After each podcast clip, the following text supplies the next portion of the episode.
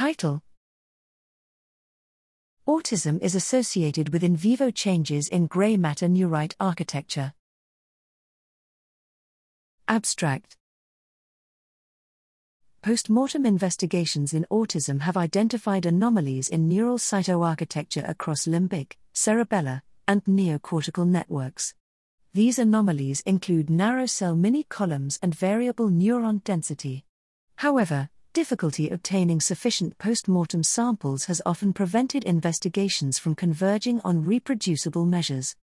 Recent advances in processing magnetic resonance diffusion weighted images, DWI, make in vivo characterization of neuronal cytoarchitecture a potential alternative to postmortem studies.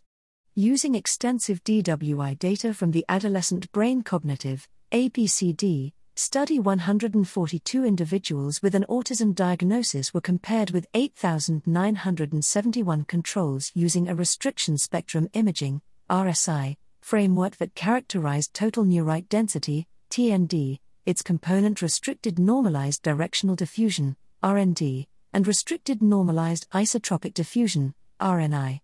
A significant decrease in TND was observed in autism in the right cerebellar cortex, beta equals 0.005, SE equals 0.0015, P equals 0.0267, with significant decreases in RNI and significant increases in RND found diffusely throughout posterior and anterior aspects of the brain, respectively. Furthermore, these regions remained significant in post hoc analysis when the ASD sample was compared against a subset of 1,404 individuals with other psychiatric conditions, pulled from the original 8,971.